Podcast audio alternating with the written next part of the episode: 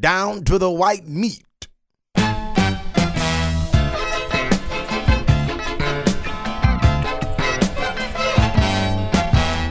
Hello, and welcome to another episode of Down to the White Meat, the podcast. I am your host, along with Nakia Lowry, C. Anderson. We are LPCs here to help Black folks get real about their ish. And today's episode is all about Black wealth, stacks on stacks.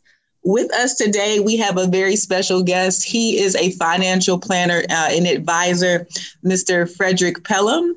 Uh, before I introduce our guest, I want you all to know some startling facts, actually, about wealth in the Black collective.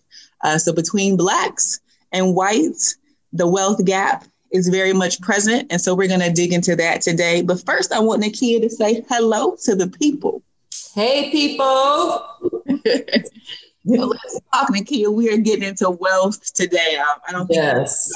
enough, and I don't think that we have enough accurate information about uh, wealth in the Black collective. What are your thoughts? Absolutely. I think um, when you came to me and said, hey, now is a really good time to um, talk about this, um, just in uh, just behind the scenes, uh, C had come to me about doing today's episode because of a post that I recently posted about um, my tax bracket.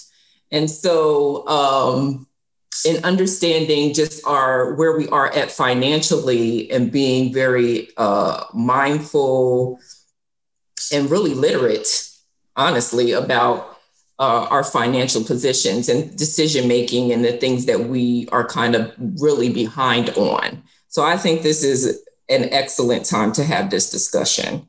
Awesome. I, I do too. Um, especially, you know, we're still in the pandemic. There's right. been a lot of changes. I think that the pandemic for a lot of people, because there there were there were job losses.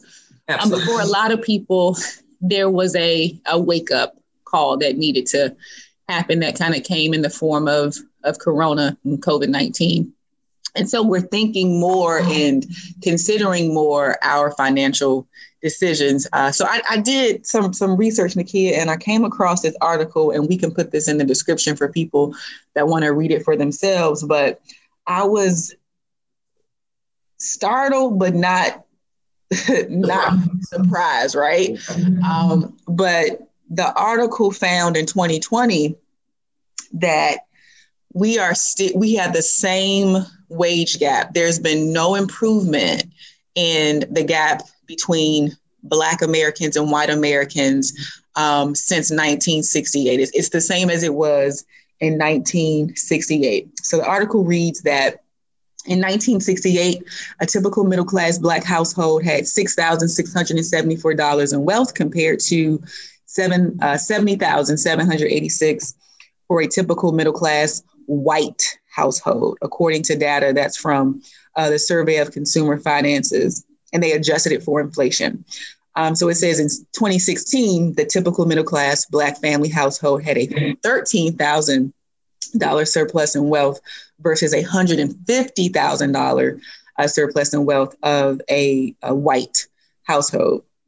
Then the article goes on to say that there's been little to no progress in reducing income and wealth inequalities between Black and white households over the past 70 years.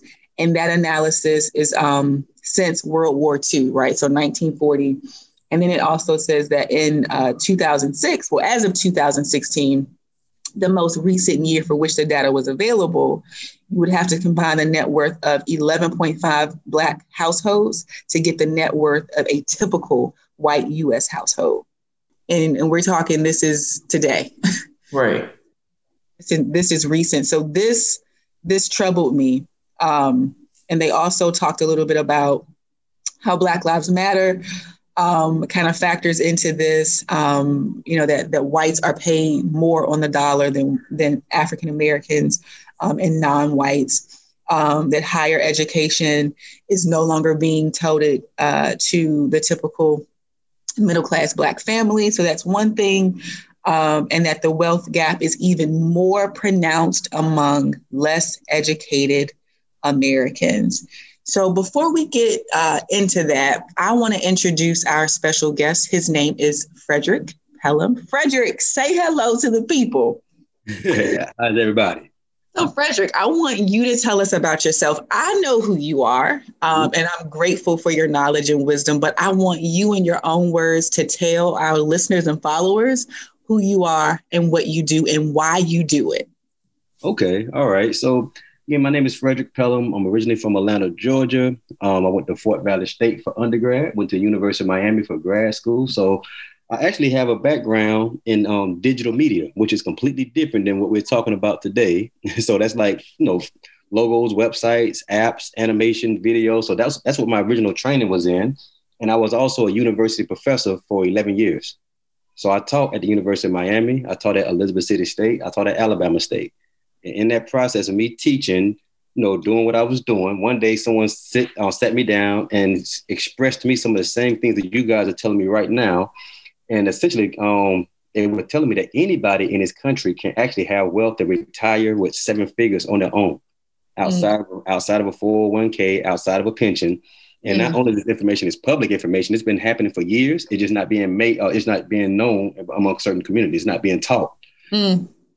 So, how not to interrupt you, but so are are you going to go into how we can do that oh, with yes. these, with the message exactly. of, the, of these barriers that are, are thrown exactly. on us? Exactly. That's exactly what I'm, I'm gonna address. Because when he told me that initially, I'm not one to just tell me something. You know, I'm gonna look it up. I'm gonna research it. And yeah. when I research this information, to my surprise, he's it's 100 percent true.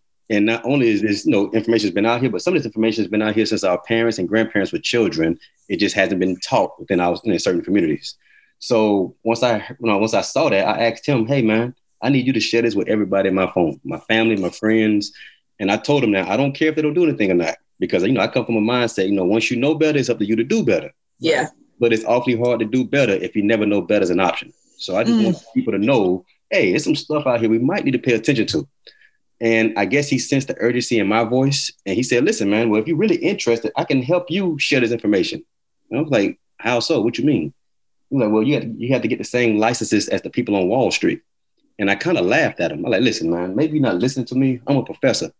I, I don't know anything about investments or Wall Street. The little bit I do know, you just taught me. Right. Um, he asked me a simple question. He said, can you pass a background check? I'm like, yeah, why? He like, well, if you can pass a background check, I can get my company to sponsor you and they would train you and get you this information and they would, you know, pay for you to get the license. And I know this man, I sound like the best thing to tell somebody that's offering you an opportunity, but I told him, if your company's this crazy to pay for me to get a license is something I know nothing about and they don't know me from anywhere just because I, I can pass a background check and, and this not going to affect my full-time position. I said, well, if y'all that crazy, man, I'm crazy enough to sign up and see what's going to happen because I want to learn more about what was going on out here. Right. So I signed up within a couple of months, I actually got the licenses, same licenses many people on Wall Street have. And I was just sharing this information with my family and loved ones and community just part time on the weekends, after school, whenever I could. And it got to the point where my part time income was paying me two or three times more than my full time income monthly. So, yeah, I do know at that point we got a problem, right? so I left the university as of June of 2018 and this is all I do now, full time. I just share this information with our community. Like I said, it's nice. a lot of information out here that it's just simply not being taught. And once you see it, um, and in my experience, just been doing this, you know, going on for my fifth year, I sit down and share this information with our community. And a lot of times I actually sat down with older um, couples, you know, late, you know, early 70s or so, and they almost cried at the table because this information has been here this whole time, but it's just not being taught. Mm. So that, that's some of the stuff that we're gonna you know. I'd like to dive in with you guys today, but literally, I'm gonna tell you this: anybody in this country can retire with seven figures on their own accord. I don't care if they mm. work at Starbucks their whole life; they could do it. They just right. not, we're not showing how. I hear you though. Say it again. I said anybody in this country. Anybody. Yes, if you got income, if you have income in this country, anybody can retire with seven figures on their own. I don't care if they worked at Starbucks their entire life; they could do it as well. So mm. when, you, when you're going over those figures, I'm like, wow. Because I'm sure everybody's heard the statement before, you know, the people perish from a lack of knowledge. Correct. That's all this is. It's just a lack of knowledge. And I had I had an older lady ask me recently, oh, she was frustrated. She's like, how come we don't know this stuff? And I said, ma'am, when's the last time somebody from Wall Street came to your neighborhood and said you Right. And she was like, they don't. I'm like, well, that's why we don't know this information. That part, Fred, that part right there, because me growing up, um, and, and Nakia and I have both kind of shared just, you know, parts of our upbringing and our experience in this life. But me growing up with a single mother and a lot of a lot of um, African Americans grow up in a seven in a single parent household. I was, was going to say seventy percent of households are uh, single parent, but we grow up with our single parents, and they're usually, you know, they have the stress of two parents, you know, kind of spread over mm-hmm. one. So they're, you know, working their their hardest. Some of them may work, you know, one or two or three jobs, or have a hustle and a full time job. And so mm-hmm. I remember growing up where my mom was doing her very best, but she never had like she never had enough. She never had a surplus. It was things were okay or things were were not okay. It was like things were never oh good you know we're we're we're coasting or we you know we haven't I never saw a financial planner or investor walk you know through my door I never saw her go meet with one um, we we never learned you know you had a maybe you had a bank account but you never actually learned how money works and behaves and operates. And so I kind of remember the whole robbing people, robbing Peter to pay Paul, right? So taking something from over here to pay this person and having to try to replace and catch up. Like she was always playing catch up. She used to say that I'm always playing catch up. And so those blocks, right? I think Nakia is is familiar and Fred, you're probably familiar with abundance blocks, right? So those beliefs, I had to really work to get free from those. The whole, you know, living in scarcity, not understanding money, um, you know, being anxious to just take a windfall of money and, and do some very um, frivolous things or, or things that wouldn't give me a return with money. So, Nakia, do you feel like you had an experience that was similar or um, or kind of not understanding how money worked as you grew up or what? Yes, absolutely. Um, I, I, mean, I, to be honest, I only in the past, I would say in the past five years, I was able to really dive into kind of that scarcity mindset and how much of a block it has been in uh, just developing just even the basic sense of wealth building. Mm. Um, so yes, I mean, and, and uh, as you said, I that phrase hit home. Like my mom was always saying that robbing Peter to pay Paul. Like I uh-huh. parent household, that's what I did, and that's what was passed down to me, and that's pretty much what I did. I yeah. being a single parent, I and you know I'm uh, right playing catch up. Everything that you just said, that was my life. Right. Right. And so I'm so glad that Fred is here today because one of the things that disturbed me was we are in a pandemic. Um, and also, this article talked about how Black people were dis- disproportionately impacted by the pandemic for several reasons, right? So, we're already at a disadvantage because we don't have a, a great or um, a surplus that's equal to that of our white co- cohorts. But but we're also the, the main workers in the hospitality uh, industry, industry, right? So the article says that the first economic victims of the COVID 19 crisis were the service industry. The service industry employs a disproportionate number of Black and Brown workers. And as a result, after the great lockdown in the spring, fewer than half of all Black adults had a job. Fewer, so less than half wow, that's all Black yeah. adults had a job after the lockdown of 2020. That is disturbing.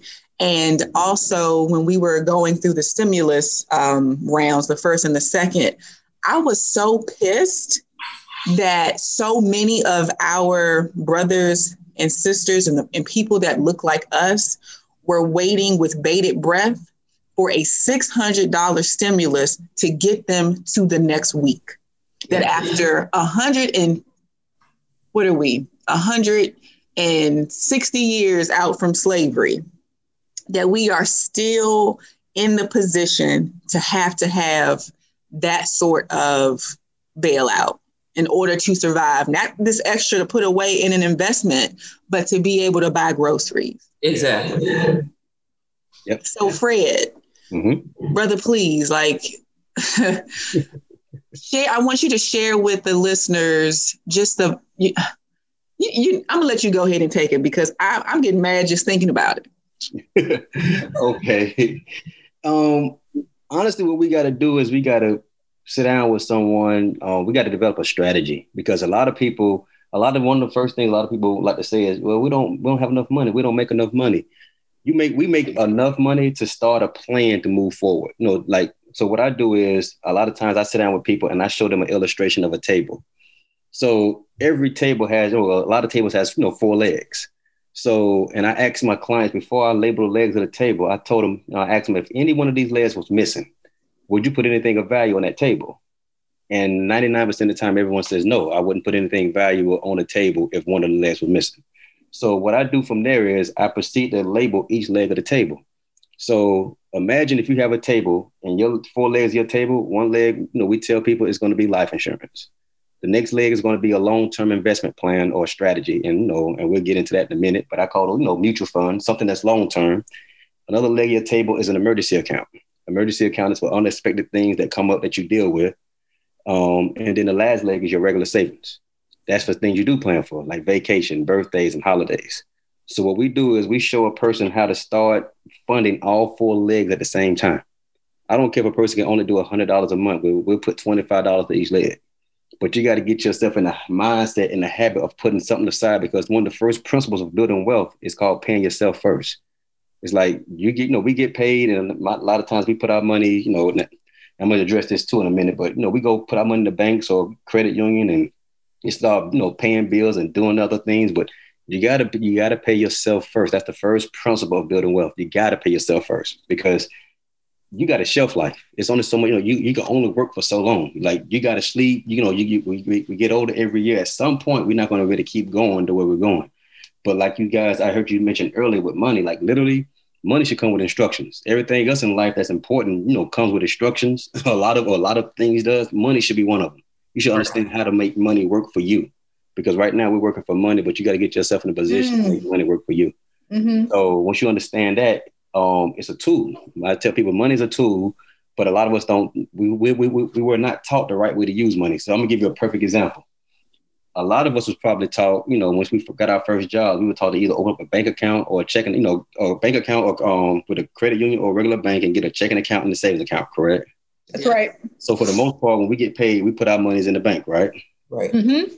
Now, but what if I told you guys when you actually put your money in the banks, and the banks promise you less than 1% on a savings account or one and a half or 2% on a CD, what if I told you those banks actually bring in someone like me to move your money for them to another account where they're going to get six or 9% returns or higher off your money every year while giving you back less than 1%? Mm, so you're saying we put our money in a banking institution Mm-hmm. and they say, "Oh, we're going to give you, you know, one if one uh-huh. um, annually," but then they use financial planners and advisors, same license as you, uh-huh. to move the money that we give them to make seven times yes the return mm-hmm. on our money on our money. Yep. And this is every this is a bank that that's we ride down the street and we can mm-hmm. pull up every bank that we see. Yes. This isn't some fancy, high level institution in New York on Wall Street. Uh-uh. Uh-uh. No, wow. no. So now I'm gonna tell you something. I got to one of my um, my clients just a while ago, and one of my teammates I was training, and y'all heard this saying before. It's levels to this game. so I'm gonna give you an example. If you go to a side of town and you see a pawn shop, a liquor store, a gun store, you know, so you know what side of town you on just immediately when you start seeing those line up down the street, right? Yeah think about this way as well. If you go to a side of town and say you see a bank on one corner, another bank across the street from that, a credit union down the street from there, another bank. If you see a cluster of banks in certain areas, you can pretty much guess what side of town you're on as well. Because if you don't believe me, I tell people go to the wealthy side of towns and mm. see how many mm. banks you see clustered. You don't see a whole lot of banks on the wealthier side of town because a lot of wealthy people don't keep their money in the banks. Mm. It's mathematically impossible to get ahead if all your money's in the bank. Now, how, how many people know that though? Wow. Now, I'm, i want to re- I want to just I want to reiterate what you said. You said it's mathematically because I want everybody to hear this yeah. piece. Uh-huh. It's mathematically impossible, impossible mm-hmm. for you to get ahead if you are keeping your money in the bank. I'm gonna give you an example of what I mean by that because I don't, I don't, I don't, I don't, just, I don't just tell you something and let y'all like this man just said. I'm gonna give y'all a real example. And you tell me if it's possible. I had a lady I was talking to recently, an older lady. She had like six figures in the bank, and I asked her, "Ma'am, what's the point of this money being in the bank? Is to make you money or lose your money?" What do you think she said? Make me money. Exactly. So she was getting like 1.2 percent return on her money, mm-hmm. and I said, "Ma'am, if your money's not getting at least 3% every year, you actually losing money um, because it's not keeping up with inflation. So she was like, hold on, hold on, make it plain. What, what are you talking about? So this is the story I tell people how I remember inflation. And I'm sure you ladies gonna be able to re- relate to some of this. When I was nine years old, me, my sister, my cousins, we all laughed at my mother because my mother told us when she was nine years old, she went to the store with a quarter. And for one quarter, she said she was able to buy a bag of peanuts and an RC soda, and she got change back we thought that was the funniest thing in the world because we were like, there's nowhere in the world they got all that at the store with a quarter. But fast forward, when I was nine years old, we went to the store with a dollar. And for one dollar, we were able to get a 50 cent can of Hawaiian punch, a bag of hot fries, or a dill pickle, and a piece of gum, and we got change back. Once we finish this call today, I want both of y'all to go to the store with a dollar and come back and let me know what you can get with it. That's inflation. Okay. so if your money's sitting in the bank getting 1.2%, but inflation moving at 3% every year, mm. can you mm. see how it's impossible for you to get ahead? Mm. Right. Because you're not, you're, you're, you're outgoing, right? Is, is inflated, right? It's, your money's there, but it, it's not keeping, it's losing spending right. every year. Because we're paying for things at an inflated rate. Exactly. Things we're are going not, up every year, right. but your money we're not, not making that. that. or more back. So we're not even breaking even. We're losing. Exactly. We're losing. Yeah. Exactly. But how many institutions gonna sit down and tell you that? Not one. Or if you own your own institution and you promise your members less than one percent on a savings account or one and a half or two percent on a CD, would you let them know you're gonna put that money somewhere else and get six or nine percent every year? of course not. You wouldn't That's put that, money there. That's that gap, that wage gap y'all telling y'all, y'all was talking about. I tell my clients that. I tell them I hold my fingers apart. I tell them the distance between what you know and what you don't know. That's where all the money is. That's that mm. Okay. So my goal is to bridge that gap for you to get your money working for you and get you and your family in a better position. Mm. Everything, everything I'm telling you guys is public information, but you understand why certain institutions don't have any incentive to teach you this because they're making all the money based off what you don't know. Mm. Wow. Yeah. Yellow okay? I mean, you know, and I've heard it, but I've heard your your experiences before, Fred. But like every time I hear it, it still it still stings. Yeah. It yeah. still stings. So I'm, I'm here for it. yeah. yep. It's just it's it's little it's it's so many little things like this. Like they don't teach us. It's it's so many little things like this they do not teach us about. And but you, I tell my I tell my clients all the time, you got to understand the incentive why they don't teach us this stuff right here. Right. Like I'm gonna I'm gonna tell y'all something here. I'm gonna tell you, you can write this down.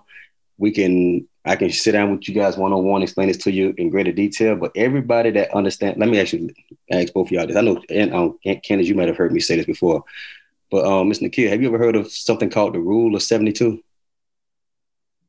Mm, I don't think so. Yeah, surprisingly, um, I never heard of it either until five years ago. But what if I told you the rule, R U L E, of 72 is a rule that governs that that governs anything no, that does with interest with your money. So anytime there's interest involved, the rule of 72 is at play. So if that's a house loan, student, no money, student loan, money in your bank account, anytime there's interest involved, the rule is the rule of 72 is at play. So if I'm telling you anytime interest involved, that rule is at play. If it's that important, don't you think that's something we should have learned a long time ago? Absolutely.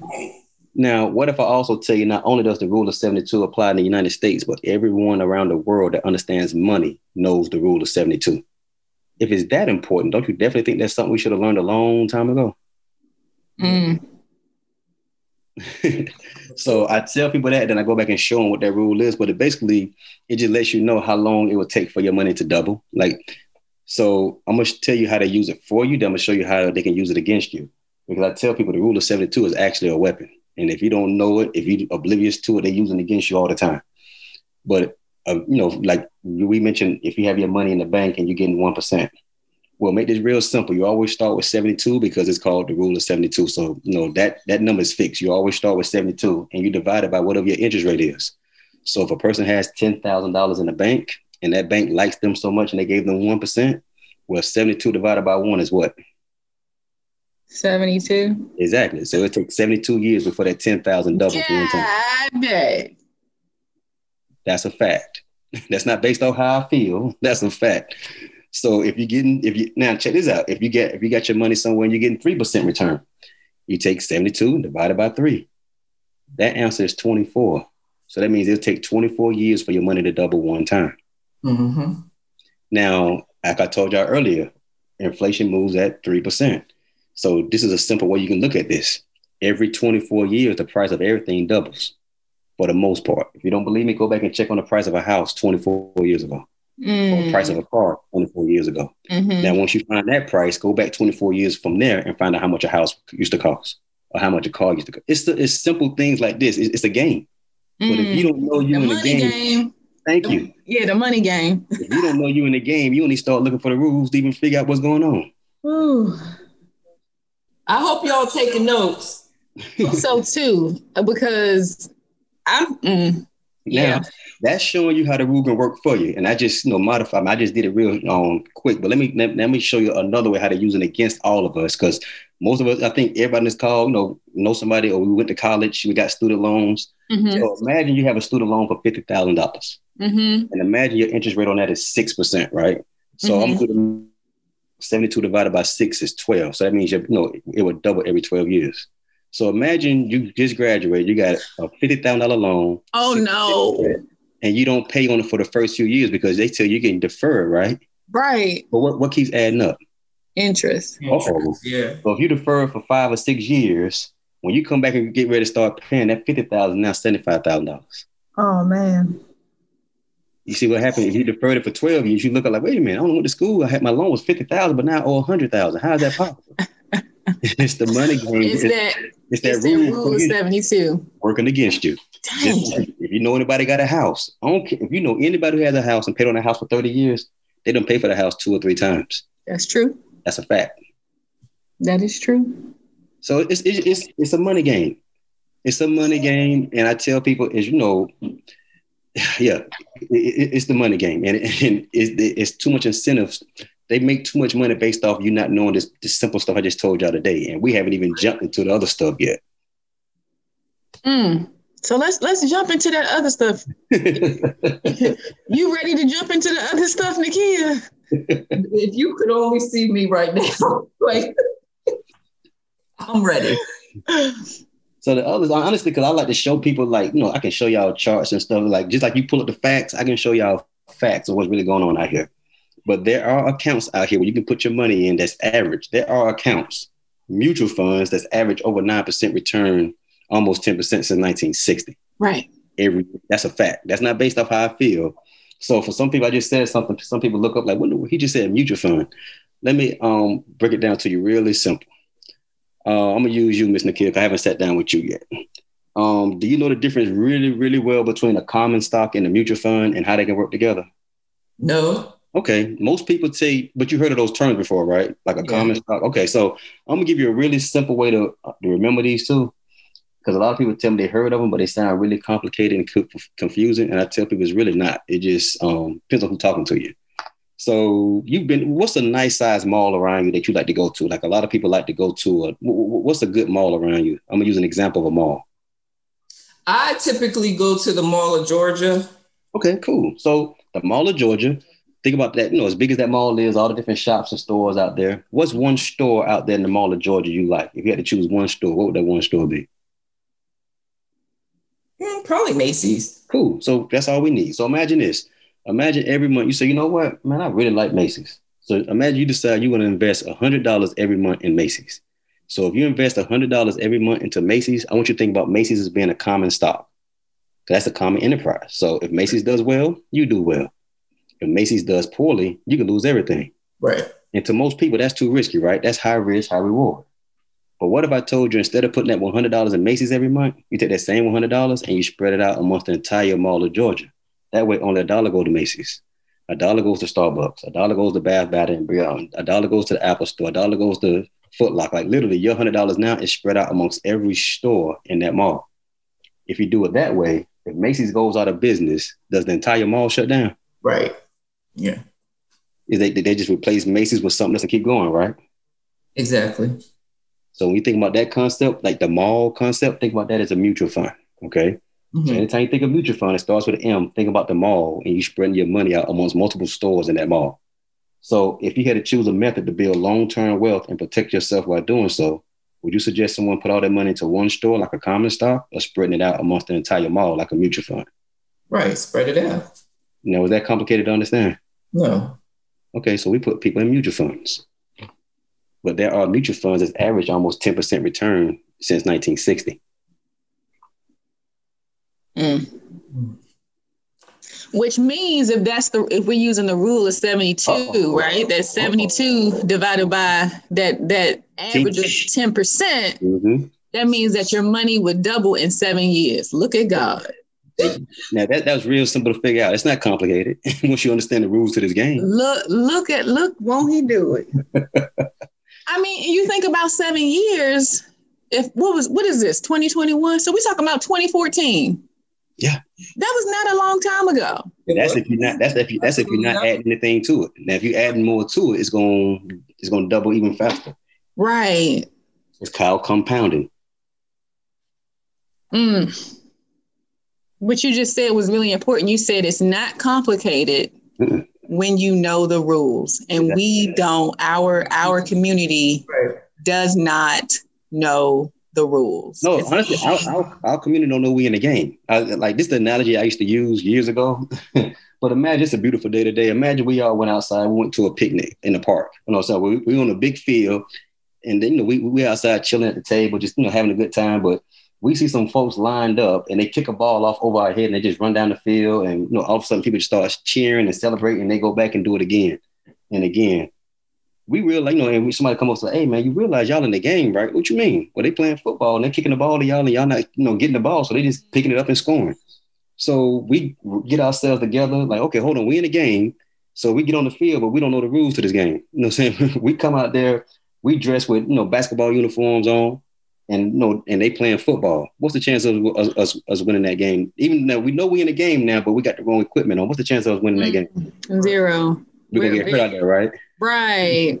So what we do then, we get the right uniforms on and we on the field, but we don't know the rules to this game. What's the chance of us winning that game? Mm. It's just, that's what's happening. It's like we literally at a park having a good time, everybody else playing the game. Wow. wow. We barbecuing. Yeah. Got Got, the music on, dancing. Frankie Beverly and Maze. Yeah. Line, line dancing and they running past us. Right. Hey man, what do you do is keep running past us and then every time we look up the scoreboard change and people celebrating. I don't know, man, but turn the music up. Pass me a, pass me something to drink. That's what we're doing. Wow. Fred is um snatching edges today. Um,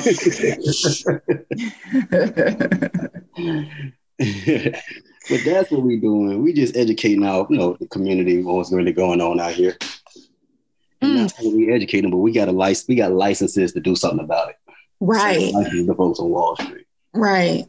So now that we understand and you've explained so well the difference between common stocks and mutual funds, right? The mall Mhm. analogy. Mhm. And then also you've explained the rule of 72, how that can be for us and how it's used against us if we have, I'm, I imagine it would be um, student loans, Debt. mortgages, car loans, credit cards, any type of, yeah, any debt. Yep. Um, so thinking about those as well, Mhm. now that we understand those very very basic concepts brother you you you giving us that equipment to get into this game Mhm. can you talk more about that the four legs of the table Yeah, so the um like I said that, that first leg, that like I said, that life insurance leg. So what I do is when I sit down and talk to families, and not just me, but it's a bunch of us. When we sit down and talk to families, we talking to families about building, you know, wealth. Meaning, what's your goals? What's your dreams? Like I talked to somebody the other day. I'm I'm glad you said that. I'm gonna tell you this as well. I'm gonna ask both of y'all this. What's retirement age? If somebody asked y'all what's retirement age, what would y'all say retirement age is? like 60 something It's 60 Right. It's It's okay. creeping up there. It's past 65, I believe. Yeah. A lot of people say, you know, retirement is um like 60s, early 70s. But I tell people again, when it comes to retirement, we've been misled again. I tell mm. people retirement is really not an age. Retirement is actually a dollar amount you need to have in your account. And once you get this certain dollar amount in your account, you don't got to work no more because that money can work for you and it outlive you and your family and your family's family. So what we working on based off of Social Security anyway, them ages they they come up with. Exactly, exactly. But I tell people if I can help you get you know financial independent by the age of say 50, then you can shut it down at 50 and live your life and do what you want to do. So I tell people you don't got to work to 65 or 70. We got to work to get your money to work for you. Yes. That's that's, that's real well. That, that's residual. You know, money don't stop. Money don't doesn't need a you know, vacation. Doesn't need to go to sleep. Money, you know, it's, it's called currency for a reason. It needs to flow. Yes. Yes. Let's talk about that flow. so your table is a strategy we use to get you started. Like I said, so the life insurance, you know, that's to protect you. Heaven forbid something happens, your family can at least get some of the stuff that you was building for. Got that long-term investments, like I just talked about earlier. You know, you got your mutual funds, you got your emergency account, things you don't plan for, you got, and you got your regular savings. So, and what we do is we sit down with you and help you develop your strategy. Because everybody's strategy is completely different. But the end game is to get your long term investment to outpace everything on that table. But you got to get like when it comes to that long term, time is the biggest factor. Literally, it's not about how much you have; it's how long you have. Mm. If you can, I got several. You know, there's several clients, several people out here that's putting stuff in place now for their children and their grandchildren, but they'll have seven or eight figures in their lifetime, regardless of what they do for a living because they got a lot of time. So mm-hmm. we use that table to help you know people get a, a, a solid foundation. Because I know what happened with doing even the pandemic. I had a lot of clients call me like, "Man, I'm so glad we had that emergency account going. I'm so glad we had that regular savings because that helped me and my family till we got over this hump." Mm. So you gotta, like I said, first principle, you gotta pay yourself first. So what happens typically, now this is how you, this is when you're doing it the right way some people can start off investing, say 10%, or they say investing, but putting 10% of income towards the table. And we're going to touch all four legs. And over time, as you start to pay stuff off, now uh, you know they start putting more towards the table. So eventually, you know, they start to invest, you know, put aside 20% of their in- income. Over time, you pay the car off, you pay the house off. Now you got 30%, 40%. I have some clients that do, they're at 50% now. So 50% of their income runs the household, other 50% goes to the table. But as you're doing this over time, it should be like 90 10 the other way, meaning 10% can maintain your household. Because imagine you out of debt, you have no house payment, you have no car payments, you know, no no debt. Only thing you're doing is, you know, paying lights, food, you know, little gas, stuff like that. So 10% of your income goes to maintain your house, 90% of your income goes to your investments and your table. Mm. That's eventually that's how you want to do it eventually. That's when you're doing it the right way. I know a lot of people who only live off 10% of their income. 90% is investment. You don't start off that way immediately. It's it's over time. Wow. But that's real freedom, though. Right. Indeed. That's when you know you don't have to worry about what you say to who you say it to. Uh, is that you know you can just move freely how you want to because money gonna keep making money. Mm, money gonna keep making money where the money resides. Hello. Ooh. Yeah, I know we um I don't think we're, we're ever really silent. but this this knowledge, you know, this realization that you're bringing this morning, man, it. I think me and Nakia are both just like, yo. Yes. If I had done X, Y, and Z, like I think about stuff like, um, if I had saved my refund checks in college instead of buying, yes. those coming outfits. Mm-hmm or um, you know, pizza and all of that stuff. Mm-hmm. or just some of it. I guess I have some college students that take part of the refund check. I like, you know, you you you're a student, have fun, but you know, put some of it aside. And some of me put, you know, five hundred dollars aside every semester. Mm-hmm. That's gonna make a difference. I'm not telling you not to be a child and enjoy yourself, but I, right. I so much money in college, it wasn't funny. Right. Huh. So, yeah, exactly. So that these are the conversations that we should be having. But like this is the thing that gets me though. I'm like, if that guy didn't sit me down and share this information with me, how many families would not be in the right position right now because I saw the value in it and you know the, the company paid for me to get this license. I got the same yeah. with the folks on Wall Street. So it's like right. that's the that's my ultimate goal is to multiply. We gotta we yes. gotta our community. But in order to do it, it's one thing you can tell somebody about it, but like if your families and your community similar similar to mine, I was telling them about this information when I first learned it, but they were like, "Look, I understand what you're saying; it makes sense, but I trust you, so I want you to mm-hmm. go to this license so you can bring this information back to the family." Right. So mm-hmm. I'm like, "Well, y'all paying for them? Let's go." so that's what I tell people. You got to understand. For me to leave a university, I'm a social professor, tenure track. You got to understand something going on out here make me leave a university after teaching for 11 years. Right. On the college level. Right. So, so let me ask you. Let me ask you this question, Fred. Um, from your experience, do you think? Because I know, like Nikki and I, we we're aware of some of the historical distrust of like the healthcare system, right? Mm-hmm. You know, the, the field that that we're in. Mm-hmm. But do you have you seen like a, a distrust, um, like a theme of distrust amongst our community when it comes to any kind of financial institution? Um, honest, honestly, when I'm talking to people, I, I pride myself on showing you facts.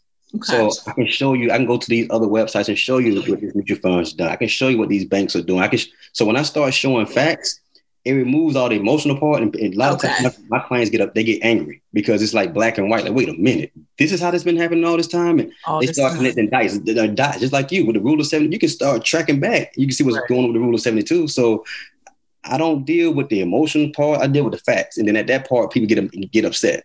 Because um, one of the beautiful things that I saw um, a while ago, it was a, um, a, a group of, um, it was a family oh man, I forgot what part of Alabama I was in, but they were in a trailer home of a black couple. And I shared this information with them. And they were like, man, how much does a person got to have to start investing? I'm like, man, a minimum is $25 to get somebody going with a, a, a, mutual fund. And the father looked at me and said, man, look, we spend more than $25 a week on alcohol. Sign us mm.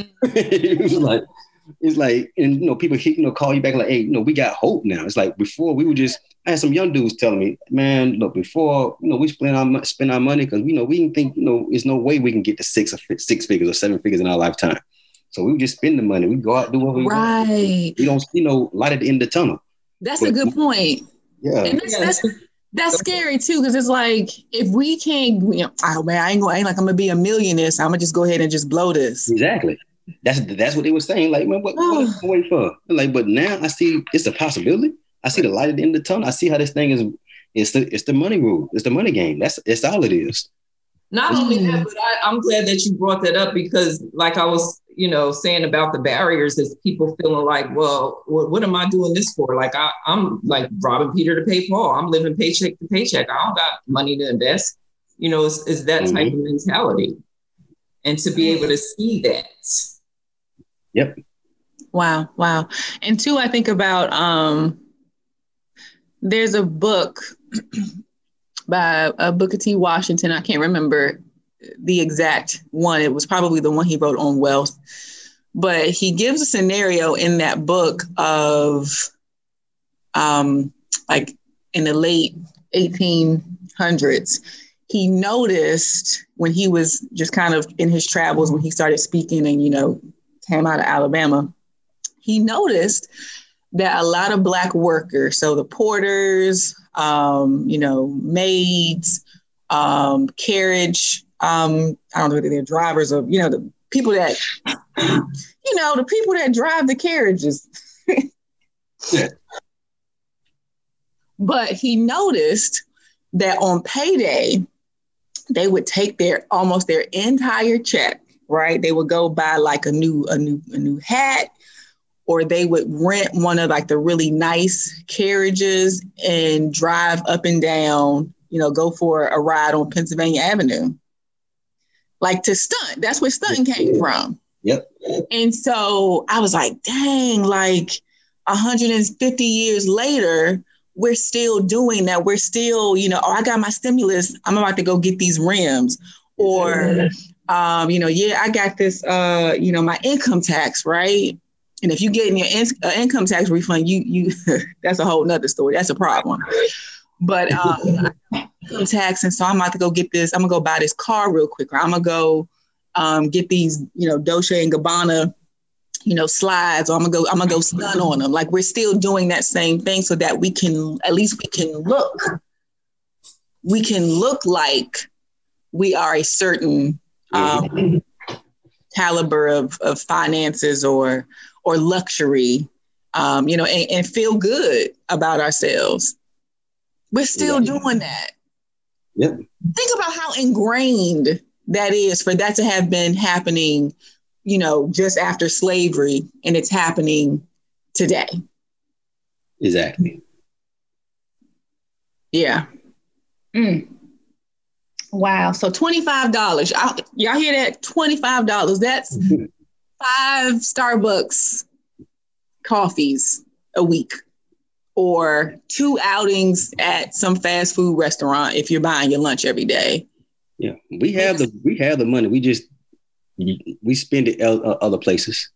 so what we do is look at what you, you know what's really going on. What can we put aside to get it going? But and a lot of clients tell me, "Hey, man, I thought you had to have five or six figures to start investing." That's not really true. A lot of a lot of firms tell people that, and just at the end of the day, to be honest with you, they tell you that because they just want to make a certain commission off you. They got they have quotas they got to hit. So that's why they tell you, you know, five or you know five or six figures to come before they before you can come see them. But you don't have to have that. Mm. They can mm. actually do it for less, or some of them just choose not to. Oh wow! Did not know that either. Yeah. Okay, so we kind of been pushed out several different ways. First, our community not really being knowledgeable, but then probably what we've seen or heard is I need this specific amount that I don't have right now, right? So we just continue to kind of push it off, push it off, push it off. Because I remember, um, and if um, for a lot of insurance companies, they have financial planners.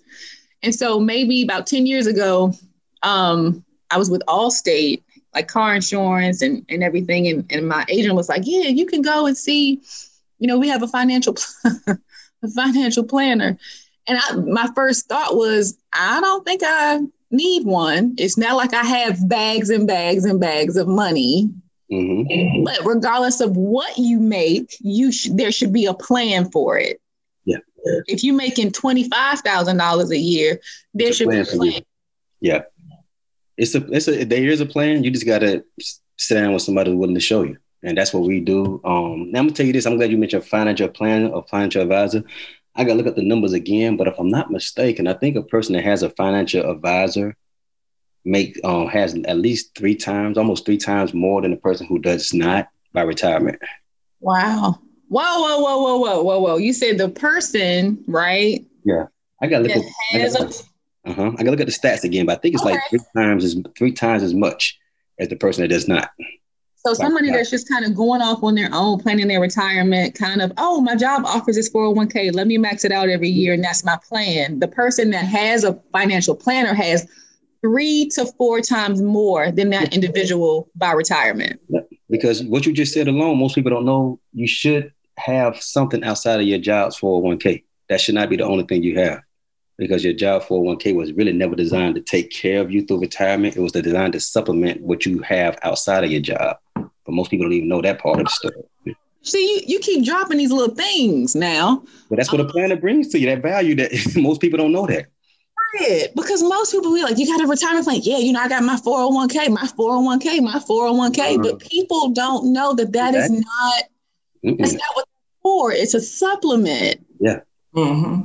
Most people don't know that.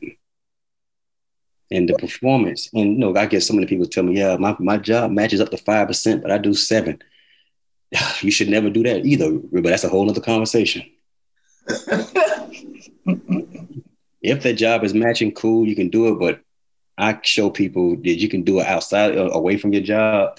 And it will, let me give you an example. I talked to a client. He's an older guy. I was talking to his family, but um, I was telling him the exact things I'm telling you guys, and he said he had a 401k through his or 403 through the uh, state, whatever. Well, he had something through the state, and he had mm-hmm. something that he did on his own outside of the state. And I just asked him, like, first of all, sir, let me ask you something. How did you know to have something outside your job? He was an older black guy. He like, honestly, man, I was just in the right position. I heard, overheard some people talking, so I looked into it, and I just started it when I was younger. Wow. okay, now like, let me ask you this. I don't want to get into all the personals now. I'm talking to your family, but is there any comparison between what the state have and what you have in your outside? He started smiling. He said, it's not comparable. I like, thank you. I like, I wish I, I, wish I could bring you on every appointment with me and you just sit down and just shake your head. You don't got to say, because he had this smirk on his face. Like, it's not even close. Wow, wow. But he learned So- that because he was in the right environment and overheard some people. Right. And that's the thing too, is is you know, if you are around people who don't know, guess what? You're likely not going to know. But when you are around people, um, I think right out of college, before I went to grad school, I worked for a trade organization. And this organization um, has some of the largest, uh, it was a forklift company. Um, so they had like Komatsu, and when you see the forklifts, the names that you see on it, it was all of those companies. They were all a part of this organization. And so I worked in the organization's office, and it was me. I was the only the only black um, individual in the office, and it was four other white people. The director, all he did was talk about investment and money. That's that was all he talked about. Mhm. And I would be in meetings with these senior level executives. The president of, you know, Hyundai uh, would come over from Korea, or um, just, I mean, these. We would have conversations. I never forget. This lady said something like, "She's like, oh my God, Candace, you're so amazing. Um, the next time, the next time you're in Colorado, you need to look me up because we're going to get a helicopter and I'm taking my husband up on the whatever the highest peak was so that he can ski for his birthday. I was like, oh, Mhm.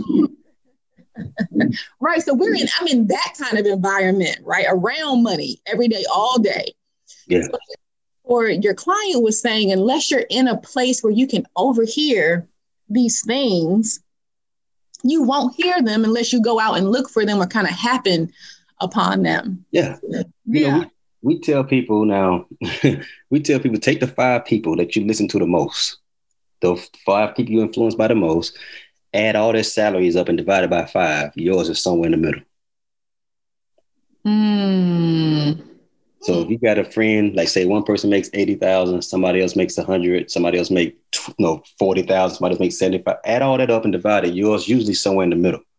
Middle. Usually, because it's highly unlikely you're gonna have a you know a, a person that's you know they around like say somebody makes seven figures. You know, you got, you got around millionaires, and then all of a sudden one person that's an influential influential person to make fifty thousand a year. It don't it don't usually happen like that. You know, so usually doctors hang with doctors, lawyers hang with you know, that's just the so I tell people all the time, I'm not telling you to get rid of your friends. I'm just saying if you if you got a bunch of people and everybody average about 50, 60,000 a year, and you replace one person of influence with somebody else that makes say 400,000 a year, that automatically increases your chance of doing something you know better because you're around somebody. It's, it's levels to us. I tell people you gotta you gotta be you gotta put yourself in environments to listen and learn because you can only like you you only gonna know what's around you. So if everybody around you, you know, fifty to hundred thousand, then for the most part, that's where y'all end up. And you know, y'all gonna pretty much do some of the same stuff because I'm, I'm sure you know this stuff, the information we sharing right now, you're gonna share with some of your people in your circle, and all of y'all gonna start to move it, you know, just you know, together. So I tell people you got to consider, you know, who got your ear. You put one person in that's make that make a million dollars a year, and that's an influential person. They talk to you on a regular basis. They Right. got they got different mindset. And I had a client, well, just an older guy. He told me a, a while ago, and it, it hit me so hard. But I understand what he was saying.